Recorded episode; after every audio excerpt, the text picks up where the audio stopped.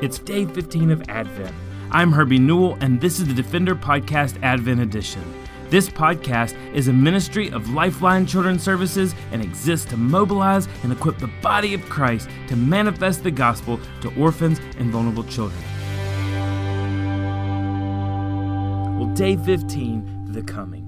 Luke's Gospel in chapter 2, verses 1 through 15 says, In those days a decree went out from Caesar Augustus that all the world should be registered. This was the first registration when Quirinius was governor of Syria, and all went to be registered, each to his own town. And Joseph also went up from Galilee, from the town of Nazareth, to Judea, to the city of David, which is called Bethlehem, because he was of the house and the lineage of David, to be registered with Mary, his betrothed, who was with child.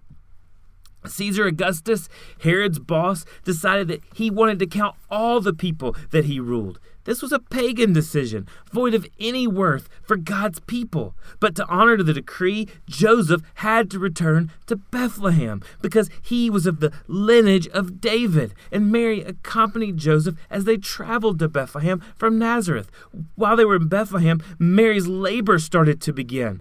There were no rooms left in Bethlehem because everyone had come home to be counted for the census. So the innkeeper points them to a barn where, where they could park their donkey and have their baby. So Jesus' first bed would be a manger, a feeding trough for barn animals. The Son of God would enter the world through a virgin girl in a barn with animals in the town of King David because a pagan ruler had ordered the census. Oh, but don't miss the detail. This was not an act of a pagan ruler, but the act of a sovereign and massive God who had stooped down for a sinful people. You see, it was just as God sovereignly spoke through the prophet Micah in Micah 5 2. But you, O Bethlehem, Ephrathah, you who are too little among the clans of Judah, from you shall come forth for me one that is to be a ruler in Israel, whose coming forth is from of old, from ancient and of days. Mary and Joseph were from Nazareth, not Bethlehem, but God so ordained that he put it in the heart of Caesar Augustus that all the Roman world should be counted, each in his own town, so that when the time came, the Messiah's mother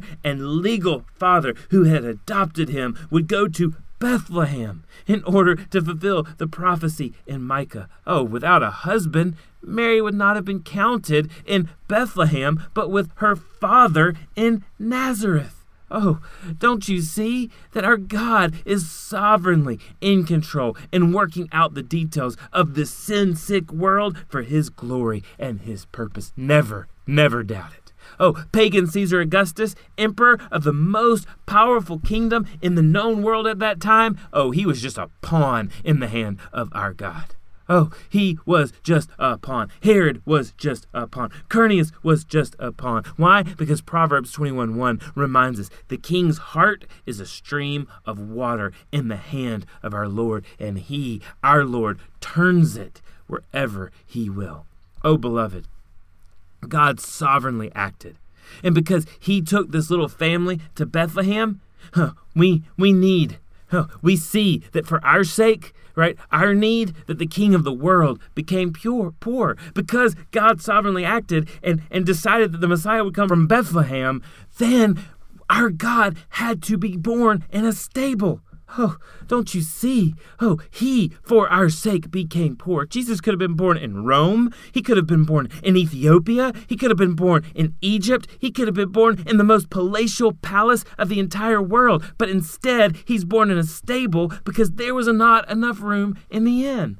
Oh, John Piper, the evangelist, he says, and Jesus could have been born into a wealthy family. He could have turned stone into bread in the wilderness. He could have called 10,000 angels to his aid in Gethsemane. He could have come down from the cross and saved himself. The question is not what God could do, but what he willed to do. God's will was that through Christ, right? Though Christ was rich, yet for our sake, he became poor. You see, God rules all things, even the no vacancy signs that were on every inn in Bethlehem. For the sake of us, his children. 2 Corinthians 8 9. For you know the grace of our Lord Jesus Christ, that though he was rich, yet for our sake he became poor, so that through his poverty we might become rich. So when Christ reminds us to deny ourselves daily and to take up our cross, let us remember that for our sake, he gave up the splendor and the wealth of heaven for the dirt, the cold, and the smell of a stable. And so we go to all nations to take the glory of God to orphans and vulnerable children, and to those who have never heard, and to those who have never believed, because our God stooped down to bring the same gospel to us. This is why at Lifeline we see orphan care and adoption as a means to make the gospel known, not simply as an act of goodwill. Oh, because when we humble ourselves and defend the fatherless for the sake of the gospel, our God will get the glory. My brother from another mother, Pastor Raphael, lives in a city called Busega, Uganda, or a town or a village. This could be like Bethlehem. It's, it's kind of insignificant and part of Uganda. But there was a Muslim cleric that called him and asked him, Why are you caring for these deaf children, for these deaf, vulnerable children in Busega? And he says, Because of the glory of the God. And this Muslim cleric says, Well, I don't like what you're doing. And I don't like that you're connected to Americans. And I don't like the God that you serve. But I have a problem. And this Muslim cleric began to tell Pastor Raphael, My problem is this my nephew is deaf. My nephew cannot be accepted into another school. And I want to know, brother, will you accept my nephew into your school? And Pastor Raphael, because the gospel is beating in his chest, said, Absolutely, but under two conditions. Number one, your nephew must attend King Jesus Church every Sunday. And number two, someone with your family must accompany him. And so, you know what? This little nephew is now a part of the Busega School for the Deaf and the Blind. And you know what? This nephew comes every Sunday to King Jesus Church with his mother. And you know what? This nephew and this mother are now followers of Jesus Christ. You see, when we humble ourselves to defend the fatherless for the sake of the gospel, our God will get the glory and his gospel will be made known. Oh, beloved, as we care for others, may we make the gospel of Jesus Christ known in everything we do. Beloved, our God is sovereign, and He emptied Himself in order to redeem us, and we are forever reminded of that at Christmas. Thanks for listening to the Defender Podcast Advent Edition. Please visit lifelinechild.org backslash advent to receive a free download of Lifeline's Advent cards and join us as we anticipate the coming of Jesus our Savior. For more information or to connect with me, please visit herbienewell.com. To partner with Lifeline, visit lifelinechild.org. Follow us on Twitter, Instagram, or Facebook by searching for Lifeline Child. You can email us directly at info at lifelinechild.org. Beloved, will you allow God to use the gospel to you this Christmas to impact the life of a child? Please contact us because we are here to defend the fatherless. We'll see you again tomorrow for the Defender Podcast Advent Edition.